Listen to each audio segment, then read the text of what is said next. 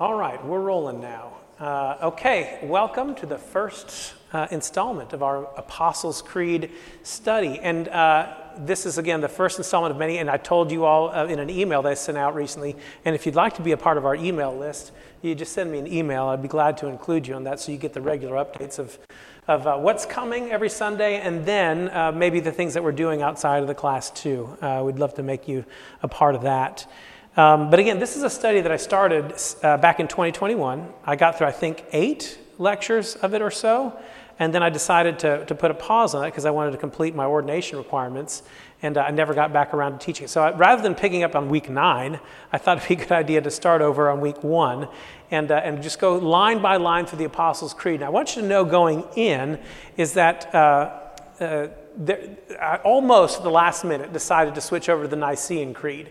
Uh, the Nicene Creed is almost, they almost came out the, right around the same time, uh, fourth century, and uh, the, uh, uh, very similar. If you've ever read both creeds, they almost are line by line. Nicene Creed goes a little bit more detail about the office of Christ and, and, and the Holy Spirit what I'll do is I'll still cover the Holy, the Jesus Christ and, and, the Holy Spirit in the Apostles' Creed, but I may actually also include a little bit more from the Nicene Creed in that, in that as well. So, week one, Apostles' Creed. Uh, one of uh, the questions that I uh, get asked as a father repeatedly, uh, that my kids ask me, is, is, is, how do you know? They ask me that question, how do you know, Dad? And usually it's, it's done with a fair amount of respect. It's not like uh, they don't have an attitude about it, but they always want to know. Uh, how do you know, Dad? Because you're, you're glad. You're glad when your kids start asking you questions like that. But sometimes, if I'm being honest, the question can be a little offensive because, you know, they're asking me how I know. How I know, right? I've, I've had a lifetime of, of knowledge acquisition. You know, they're only 16 and 17 years old, uh, and, and, that's, that's nothing compared to what I've got, right? Uh, I, I, have more than three times the knowledge accumulation, uh, uh knowledge accumulation uh, and acquisition that, that they do. Of course, I know things that they don't, and sometimes I just want them to just trust me. I know some stuff. My, my kids are still in the stage whereby they'll, they'll say things to me like, why do I have to learn this topic? Why do I have to learn this subject? I'm never going to use, for example, algebra for the rest of my life. Why do I have to learn to solve for x, right? And they'll show me something like this. They're much more advanced than this now. But I remember my son telling me one time, he was so exasperated, telling me, if we have 10 plus x equals 13, solve for x. Why do we need to solve for x? We already know the answer is 13. And he's got a point. he's got a, he's not wrong. And so I'll think to myself when they say something like that, you know, uh, I, I know probably a lot of the stuff that you're learning now, you're right. You may never have to use again. You may never have to use, for instance, the, uh, the, the, Pythagorean theorem. You remember that one? Uh, though I'm surprised how often I have to use the Pythagorean when I'm doing a home improvement project. Do you remember this one? The Pythagorean theorem. Theorem a squared plus b squared equals c squared if you want to find out uh, the length of any of those sides of the triangle. It's good if you're doing things like, you know, oh, measuring for a floor, wanting to cut a piece of tile. It's, it's, it's good information to know to retain the, the, the Pythagorean theorem. But, but it's pretty good odds that my kids will never have to learn or use the Pythagorean theorem throughout the rest of their lives. Many of you older than me may have made it thus far in your lives without ever having to use this once in your life. And that's all right. Maybe, maybe it's the kind of thing that you can learn as you go. Why do I need to know now? Here's the thing, though it's not that my son needs to retain every single thing that he learns in algebra or geometry. It, it's, not, it's not that maybe he'll even need to know in five years or 10 years or more. So, so why is it that I send my son to school to learn something like algebra? What's the reason? Why, why do I send my kids to school at all? What's the point? Why do I send my kids to school? Don't be on their side. I, I was hoping that you guys would be on my side. Why do I send my kids to school? To what? Learn to think. There, there's, there is a certain discipline about learning to learn, learning how to learn, learning to think. Okay, that's one reason. It's not necessarily that I want them to retain something like the Pythagorean theorem for the rest of their life, but I want them to learn. And I want them to learn how to learn. I want them to learn how to study. Because in studying, particularly the scriptures, there's a discipline to that. And if you don't learn that somewhere, You'll, good luck doing it in any application. So you're learning to learn. That's one reason. Is there another reason I send them to school? Get them out of my hair, right? No. Mm-hmm. Partnering with someone to shape their desires for the kingdom of God. To shape their desires for the kingdom of God. You've taken it one step further. Because again, if I if I want to, for instance, uh, send my kids to school and they, they realize, hey, you know what? I kind of like this geometry stuff.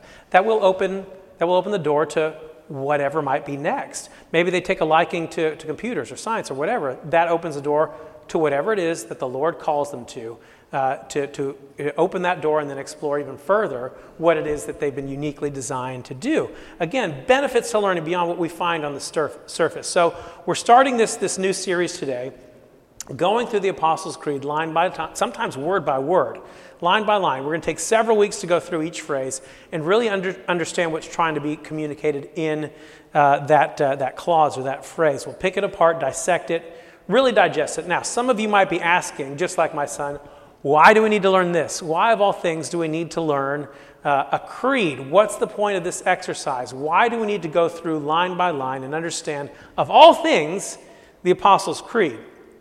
That's what we're going to talk about today. Two things in particular. What is the Apostles' Creed and why we need to know the Apostles' Creed? You know, the, the, the what and the why. So, first, what is the Apostles' Creed? How many of you know how it goes? It goes something like this. Do you want to say it with me? If you believe it. What do you believe, church? I believe in God the Father Almighty, maker of heaven and earth, and in Jesus Christ, his only Son, our Lord, who was conceived by the Holy Spirit, born of the Virgin Mary suffered under Pontius Pilate, was crucified, dead, and buried. He descended into hell. The third day he rose again from the dead. He ascended into heaven and sitteth on the right hand of God the Father Almighty. From thence he shall come to judge the quick and the dead.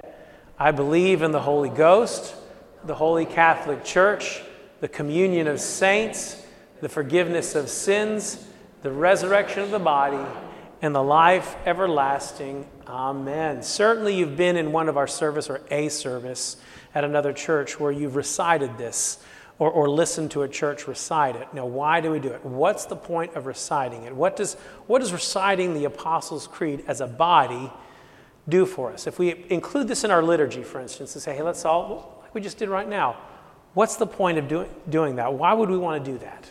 What's, what's the benefit of of reciting the Apostles' Creed together as a body. To reflect on our doctrine. Great answer. To sort of as a reminder of what it is we believe. Right? Good. Someone else? To unify us. It unifies us. If we all confess the same things together, and I'm, I'm, getting a little ahead of myself, but if we're all confessing the same things together, not only are, is that unifying in this respect, but it's unifying in history's respect you and I are now confessing some of the same things that, that people generations and generations and generations prior have been confessing. So we're not only unifying with, with one another in the, in, in the room, but we're going across the centuries of Christian belief, Christian doctrine that says, these are things that I believe and that they believe too. I'll get into that in a little bit more uh, uh, detail as we, we go along. We like to say that uh, the Bible is, is inspired. It is inspired. Okay, it's the inerrant Word of God. Is the Apostles' Creed the inspired, inerrant Word of God? It's not. It's not. Okay, no, it's not. So if it's not the Word of God, why would we study it? In fact, there are many Christian denominations who will say something along the lines of there is no, there are no creed, there are no creed but the Bible, which incidentally, that is a creed in and of itself. Okay? why would we study something that's not the Bible? Well, there's a couple, there's a couple of responses to that. First of all, and by the way, I have a brother, his name is John, John Valero Fesko. He's written a book about this, he's very smart. Uh, it's called The Need for Creeds Today. He teaches at RTS uh, Seminary in, uh, in Jackson, Mississippi, but he points out in his book that confessions are biblical. Confessions are biblical. Throughout the pastoral epistles, you'll hear Paul saying something along the lines of, Here is a trustworthy saying. Have you ever tripped across that in your Bible? Here's a trustworthy saying.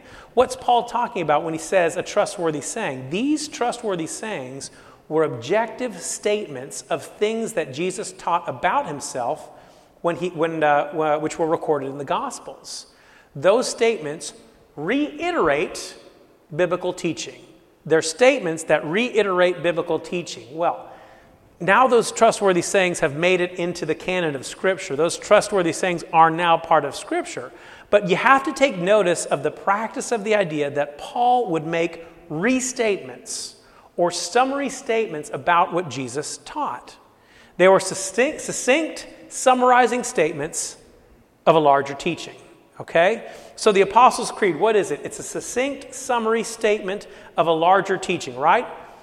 And though, uh, and, uh, and, and uh, though it is that, we don't consider it the inspired Word of God. So why do we use them? Here's an analogy that might help. I've heard other preachers and teachers use this. It's not my own, so I'm, I'm repeating it. But uh, it, using, they use it in reference to hymns and, and, and creeds. Uh, but the Apostles' Creed, or even like hymns like Amazing Grace, for instance, they in and of themselves, the text in those, those uh, um, confessions or hymns, they are not the Word of God. But think about those things like the moon. Does the moon, let me ask you this question for those of you that paid attention in earth science in eighth grade. Does the moon provide us light?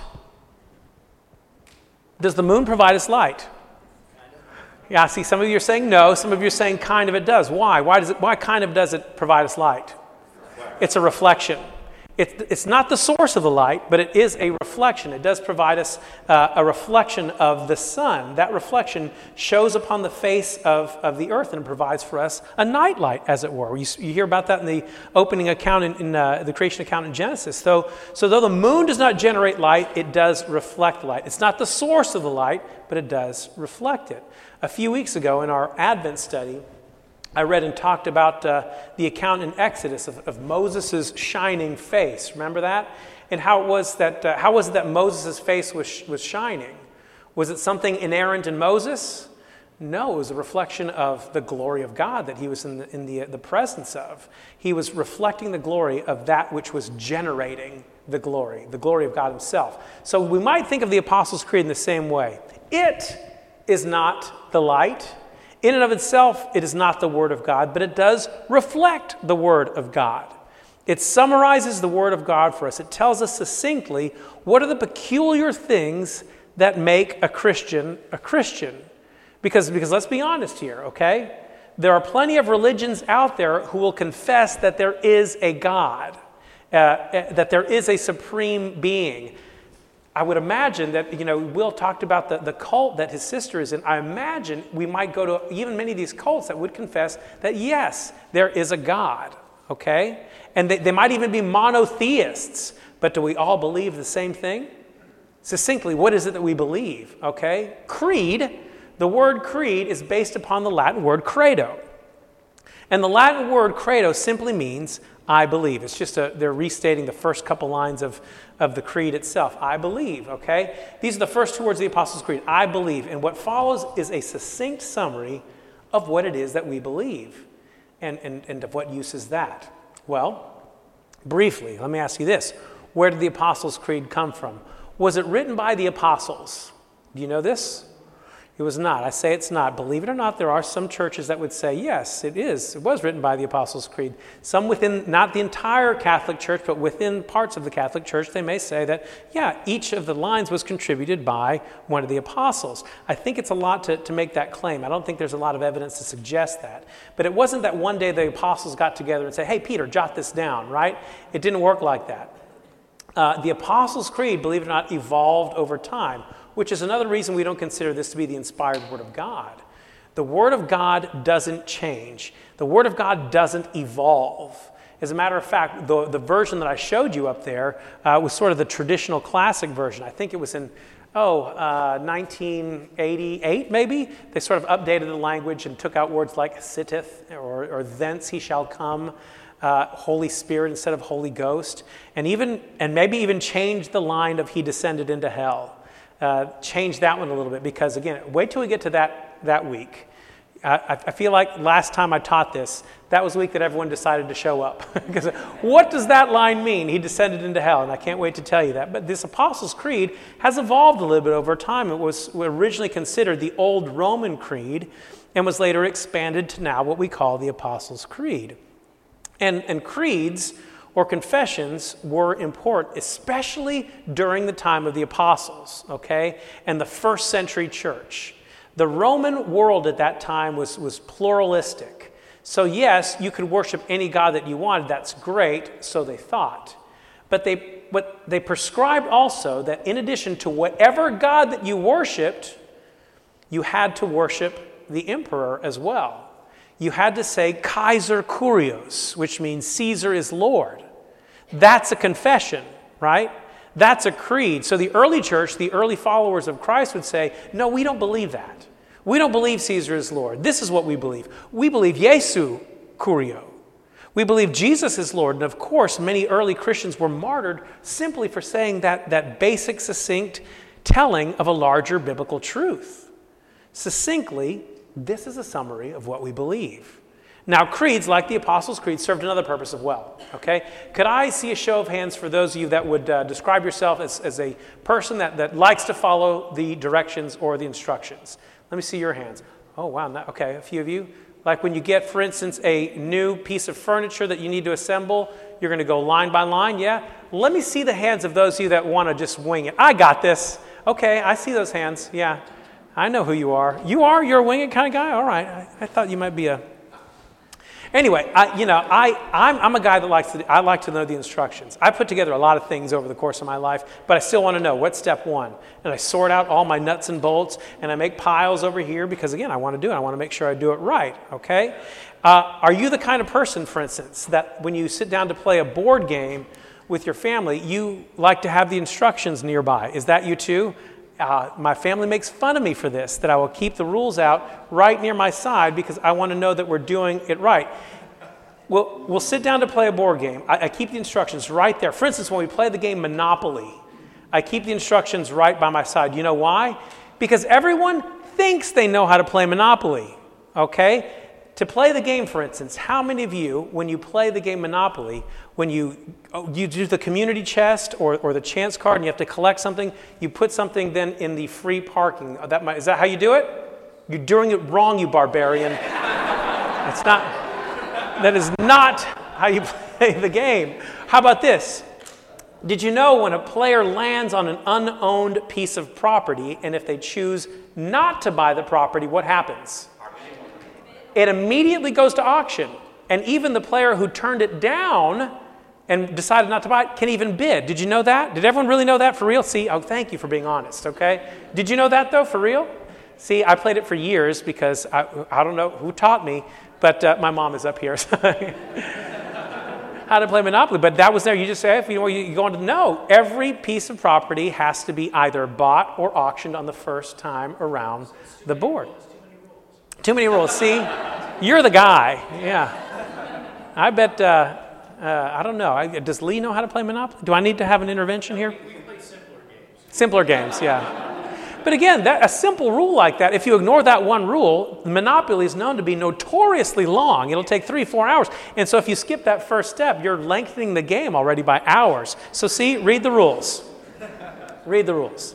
Uh, now, now, what happens, again, if you, uh, if you don't know these rules? Again, you, you, you, wander off and do things that generally maybe are, lengthen the game or, or make the game not go quite right or, or make it uh, not uh, with, with a proper, proper end result. Now, here's the thing there was a lot of false teaching going on in the early church. False teaching, okay? When you think of creeds, I want you to think of creeds in this respect. Creeds were implements to combat false teaching. Okay? This is probably their primary function and most important function. Early church, think about you and I, we, we have no problem communicating most of the time.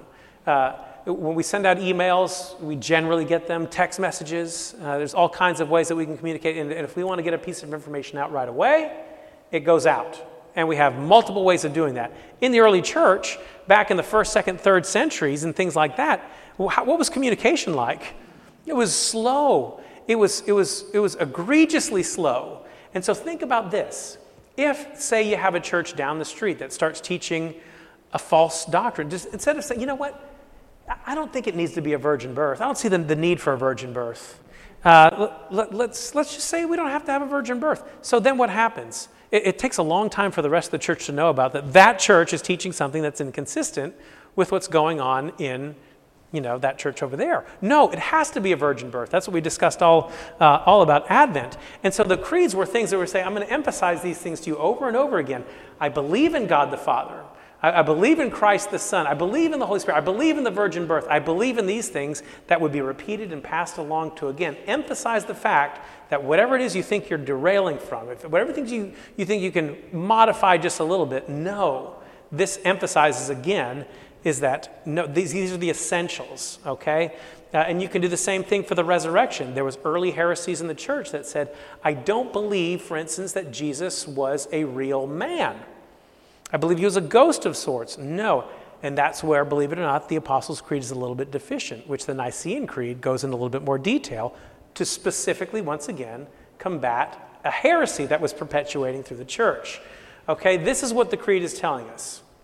No uh, you need to believe in the resurrection of the body and life everlasting. You need to believe it because if you don't, it's going to carry with it a ripple effect that will impact every other one of your theological views. It's not just that, oh, that church is teaching something bad over there. It's that that one teaching within that church, that one false teaching, will then have ripple effects on every other thing that they teach in that church. And then you end up with a cult. That's how cults get started. It just takes one little change, and that one little change has a ripple effect.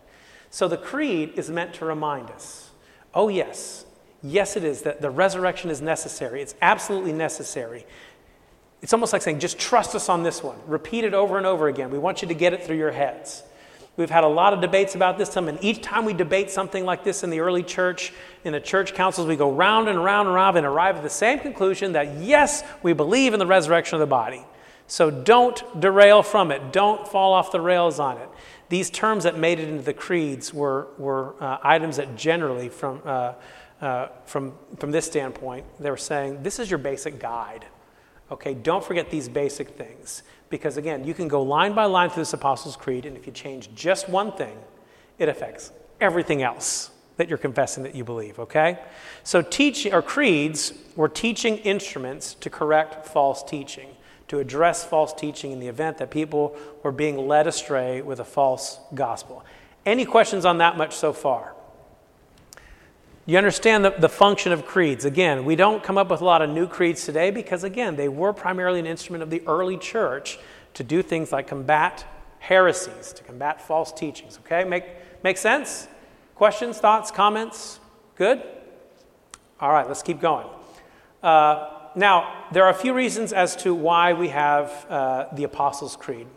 Uh, let's talk about why we believe something. What does it mean to say, um, I believe.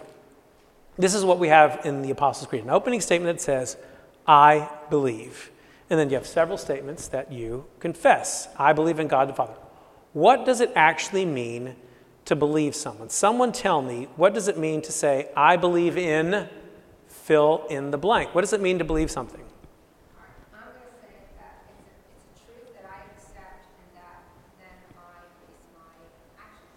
It's a truth that you accept and that you base your actions upon it. Okay, I like that. Someone else? Someone else? What, what, what do we mean we believe? Something that you cling to or rely on. Something that you cling to or rely on. Okay, I like that too. Something you cling to or rely on. Um, let's just say uh, you're saying that something is true, right? Okay, when you say that something is true, what are you saying? For instance, if I say, I believe Kevin over here is my friend. I believe that to be true. How have I arrived at determining that to be true? I believe Kevin is my friend. How did I arrive at that? Have to have a relationship. So, behavior, some sort of behavior that has led me to believe ah, Kevin is in fact my friend. Is that what you're going to say along the lines of what you're going to say, Justin? Yeah? Someone else? Yes?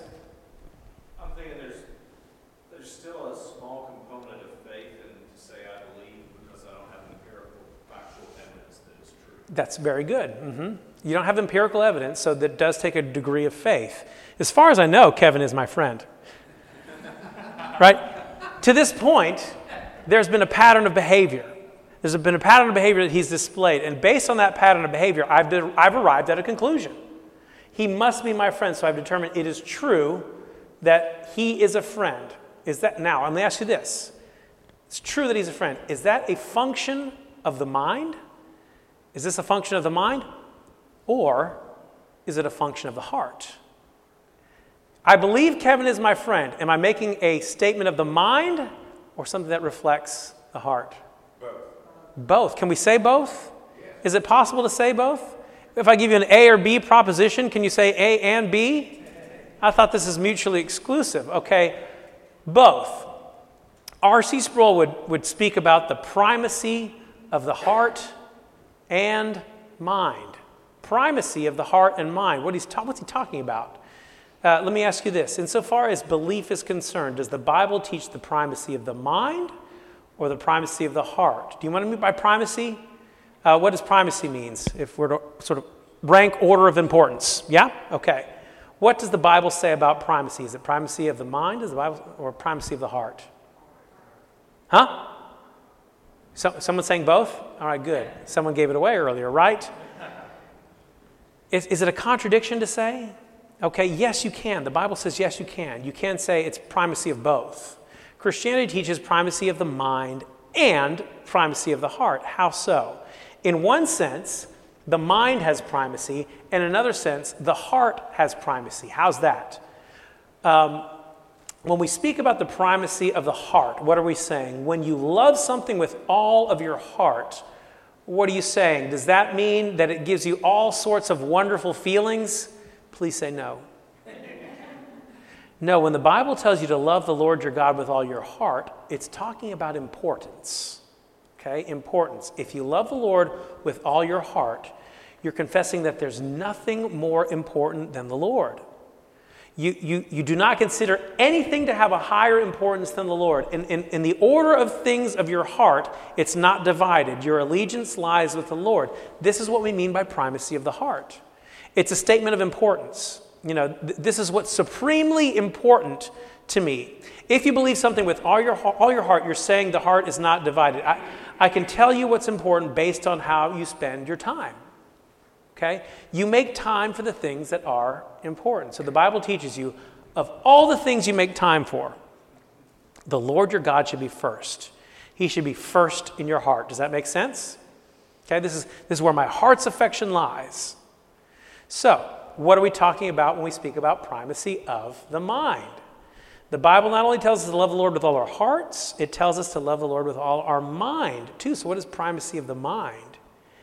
Primacy of the mind has to do with order or sequence. Follow me on this. Here's the thing this is what we mean by primacy of the mind. The heart cannot embrace what the mind rejects. The heart cannot embrace what the mind rejects. The truth of God can get to the mind but not get to the heart. Do you remember what James 2:19 says? You believe that God is one. You do well to believe. Even the demons believe and shudder. As far as the demons are concerned, James is telling us there's complete awareness. There's an understanding that Jesus is Lord, but there's, there's a heartfelt hostility to that awareness. Look at this. This is from Matthew 8 28 and following. And when he came to the other side, to the country of the Gadarenes, Two demon possessed men met him coming out of the tombs, so fierce that no one could pass that way. And behold, they cried out, What have you to do with us, O Son of God? Have you come here to torment us before the time? Do you see what the demons are saying here? What do they refer to Jesus as? Okay, they know who he is. They refer to him by title, yet they remain, there remains a hostility. See that?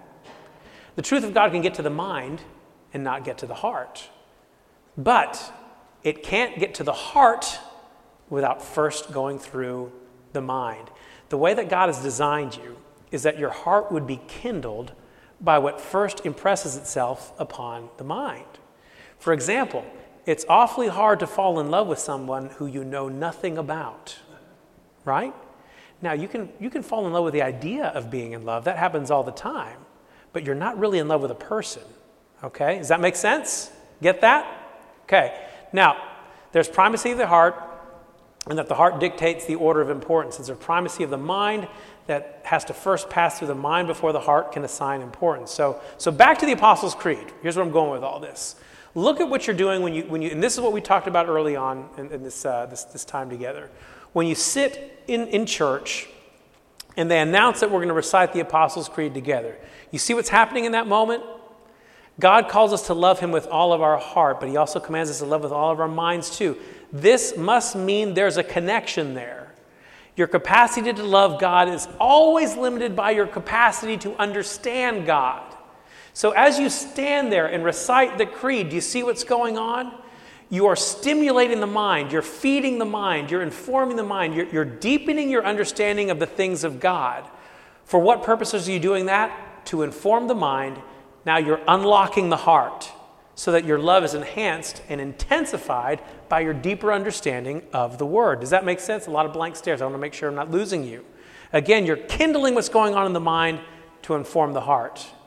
Okay, simply stated, as you recite the creed, you're understanding who He is more. The more you know Him, the more you love Him. You know, think about that the next time you, you go to recite the creed.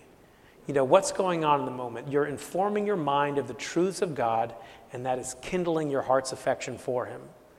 Um, a couple of years ago, when my father passed away, I had the privilege of, of, eulogizing him, one of the greatest honors of my life. And, and I don't recall another time when I've had to speak in public, and at this point I've had to do a lot of public speaking in life, where, where I had such difficulty saying something without also getting choked up. You know, why is that? Why would I get choked up about talking about my father? At what point would I have visible emotional response when I spoke? When my mind was recalling something that was true, something that I knew to be true about my father, and it would not only just kindle something in my mind, it would make its way down to my heart, and I'd have to fight back the emotions, right? If I was up there simply telling lies about my father, I don't think I would have ever gotten choked up, right? I got choked up because my mind received and understand the truth that I was, I was recalling. See that? You see that? You see how the two work together? Okay, any questions about that? Any further thoughts or input about that? They work together. Primacy of both. They, they, they, they, they work with one another. Anyone else? Thoughts? Yeah, Lucy? I'm just thinking, like, sometimes you come to church, you're dry, you're kind of, you, you know, like, even after all this holiday, we're coming down from the, the hustle, bustle, and then you preach about feet, and all of a sudden I'm warm and fuzzy, I'm in love with God again. I'm, you know what I mean? Because their knowledge of God, that's exactly it. Mm-hmm. my mind, which, yeah, which then triggers the heart to go, Thank the Lord. That's why we're like sheep, because we forget. So that mind constantly has to be fed with His Word so that the heart follows. We constantly forget. We are, we're people that need to be reminded over and over and over again. We need our mind to be triggered because the mind, again, feeds and, and informs the, the heart, okay? Great observation. Thank you for saying that. Thank the Lord. There's one more thought that we have to say here, and I'll, with this I'll close about the creed. There's one more purpose that it serves that, uh, again, you should think about the next time you recite it. And, and I already touched on this a little bit. Think about what's happening in that moment. Think about what you're confessing. And again, this, this is something that overwhelms me about the truths of God, and I never had a, have a greater sense of it than when we do something in Congress, in, in unity as a congregation. Uh, whether it's singing a song, whether it's reciting scripture or, or doing something, making these confessions. Think about the things that change around you all the time, okay? Think about the clothes that you wear. I, I, I think some of the clothes that I wore uh, in the 80s, I think about that. I, I, must have been in the eighth grade when, remember, I got that pair of yellow pants? And this is not off yellow or light yellow. These were canary yellow pants. I probably got beat up two or three times at school for wearing them. But again, colors were bright in the 80s, neon even.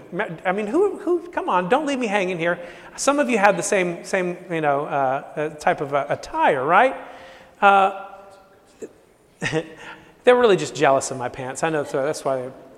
Clothing was really bright in the 80s. Clothing styles change all the time. Over the course of 10 years, just 10 years, fashion changes so much. You know, from the, the cut of pants that you wear within 10 years will change substantially, all right? But as fast as one style comes in, it goes away. Give it a minute, it comes right back again. To this day, I never know if it's okay to wear cargo shorts or cargo pants. I don't know. I don't know anymore. I've given up. Everything changes. Give it a minute. Fashion, cars, home decor, entertainment, even the way we raise our kids. I remember I used to get spanked every, every day, whether I needed it or not, right? it, it, was sort of pre- preventative maintenance, right? And I, I get it. Now you, you, can't, you can't really do that anymore, you know? Things are gone and replaced with something else. You, you, you can't take it very seriously because as quickly as something comes, it goes. The gatekeepers in each of these industries, each of these thought uh, philosophies. They're happy to change. They're happy to continually change over and over again. You know why? Because it gives them a job. You know, fashion, great. I'm glad people in fashion, they love the fact that fashion changes because it gives them something new to create every single day, every single year. They're employed. Do you know what hasn't changed? Do you know what remains the same century after century after century after century? And try as they might to change it, some people, They've tried to change it, tried to remove it, but do you know what remains the same? I can't get over it. It's still the same. It's still the same year after year. The fact that I confess these principles, I believe in God the Father, maker of heaven and earth, and in Jesus Christ, his only Son, our Lord, who was conceived by the Holy Spirit, born of the Virgin Mary, suffered under Pontius Pilate, crucified, died, buried. He descended into hell. The third day, he rose from the dead. These, these have been the same year after year, century after century, ever since the year whenever Jesus rose from the dead in the apostolic age. That's been the truth. That's been the truth ever since ever since Pentecost. These truths remain and they have not changed. They have not changed. This confession, these words, these beliefs, they're the same beliefs that's been held by Christians generation after generation. All the way back to the first century. And when I stand with the rest of the congregation and I recite these things, we're confessing the same things that they confessed back then. The same things. I am connected to them. I'm, a, I'm connected to the Apostle Peter. I, I'm connected to uh, Bartholomew. I'm connected to uh, uh, Origen, an early church father. I'm connected to John Calvin. I'm connected to Martin Luther. I, I, and I can keep going. I just, I just studied church history. I've really brushed, brushed up on it, so I, I won't bore you though. But again, the power of hell has nothing to offer against these beliefs, and they won't prevail against it. They've been trying for thousands of years, but it keeps going. I believe in God the Father Almighty, maker of heaven and earth. Now, it's my hope that as we go through this creed and really try and understand what's being said here, each line, each concept, each individual confession, that you'll feel an awareness that you belong. You belong to an eternal fraternity. You're part of that. You're part of that. And, and that these ideas would permeate your mind and unlock the affection of your heart. That you would pass them down from generations to generations on end. Okay? Any final thoughts or comments before we're dismissed? Yeah, Dean. I, I, Take this mic. I used to teach fifth grade. One of the things that, uh, that kind of always irked me every year was I'd get all these kids and they wouldn't know, nobody had taught them American history, Nobody had taught them uh, Bible stories. Nobody taught them Roman stories, Greek stories, things that, that we take in. And so it was more of a, like a citizenry thing, that you can't be a citizen. You can't understand the literature of the Western world if you don't know these things. And so I did, I had to do a lot of, a lot of catching up. But this is the same thing, that where if you're going to be a citizen, you have to understand these are the guardrails. Mm-hmm. And I think some of the problems we have as a society today are because if you look out at the larger culture, they don't know, there's so much they don't know. Yeah. And that's, we're kind of running into that now.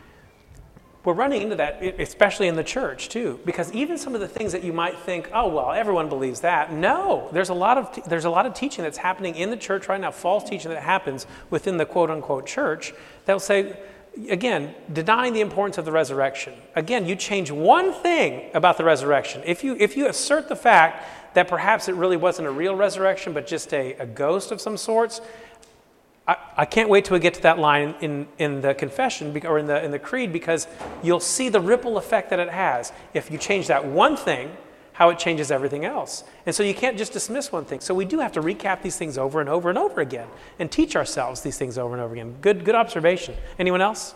Yes, Marla. I can recall in years past church services, we were saying the Apostles' Creed regularly, Mm-hmm. every week, every other week. But that doesn't seem to be the case here. Why do you think that is. Is that a request? I happen to know one of the pastors here. yeah, you know what? We, the, the, uh, the liturgy that we have, the liturgy that we use in church, we, we, we tend to, uh, we, we look at it every year and we say, what, what do we want to change, if anything? And so we're, we're coming upon a, a season where we have the opportunity to do that. So someone else also asked for the, why don't we say the Lord's Prayer regularly? Yeah, that's a good one. That's scripture, reading scripture to the Lord. That's, that's a, a, a remarkable way to worship. Uh, so yeah, we're, we're, uh, there's, no, there's no reason that we've stopped doing it. It's not because we are against it or something like that. Uh, but again, there's so many things that we want to include in the church, so many good things from the, uh, the, the, catechisms that, uh, that we utilize. All good stuff. Thank you. Someone else? All right. As a reminder, we have, I think, still a few things left in the back. Feel free to take those as you go. And, and as always, if you have questions about any of these things or want to talk further about them, but just don't feel like bringing it up in a public setting like this, happy to talk to you. Happy to answer all your questions uh, and then some. So uh, please feel free to send them my way. Um, as we are dismissed, remember look around you. If there's a face you don't know, introduce yourself. Make this a community, okay? Make people feel welcome that haven't been here before. Uh, oh, yes. I Oh, yes. I, the, the behavior matches the, uh, the, the, sentiment. I believe you are my friend. Yes, sir. Uh-huh. Um, what's, what's for this class uh, next week? Next week, we're going to talk about the very next line. I believe in God the Father. That's as far as we're going. God the Father. And again, if you miss any of these as, as we go along, uh, I am recording them so that you can uh, uh stay, stay caught up, as it were. So, yes want to say thank you for pouring into preaching the gospel this morning yeah. and turning it right around and coming here. Yeah. I love doing it. My two, my two favorite things to do are preaching and teaching. I love to do it. I love to do it. So it's a privilege for I, I, I, I believe I mean that from the bottom of my heart. It's my genuine privilege to do it. I love doing it. Thank you for, for saying that. it's on the schedule. But do you know what we went and did? You know what my family went and did? This is so dumb we went and got a puppy. So, yeah. No, mm-mm. It's so dumb. But uh, so cute, though. Oh, my goodness. I'll show you a picture. Let me close this in prayer. Thank you for saying that. Uh, our dear Heavenly Father, uh, thank you for your word. Uh, thank you for uh, it's true. Thank you that it's true and that you've, you've, you've shown it to us over and over and over again. And not only have you verified it with our eyes, but you've opened our ears and you've opened our hearts. Thank you for the fact that you've unlocked both, not by efforts on our part, but you've unlocked our minds and our hearts to receive your word and to see it with understanding and affection. Thank you for the miracle that is. Uh, help us to never take it for granted. Thank you for your Holy Spirit who does this work. And uh, thank you for your Son who purchased our salvation. Thank you for making us uh, in your image. We pray all these things in the name of Christ, and for his sake we pray them. Amen.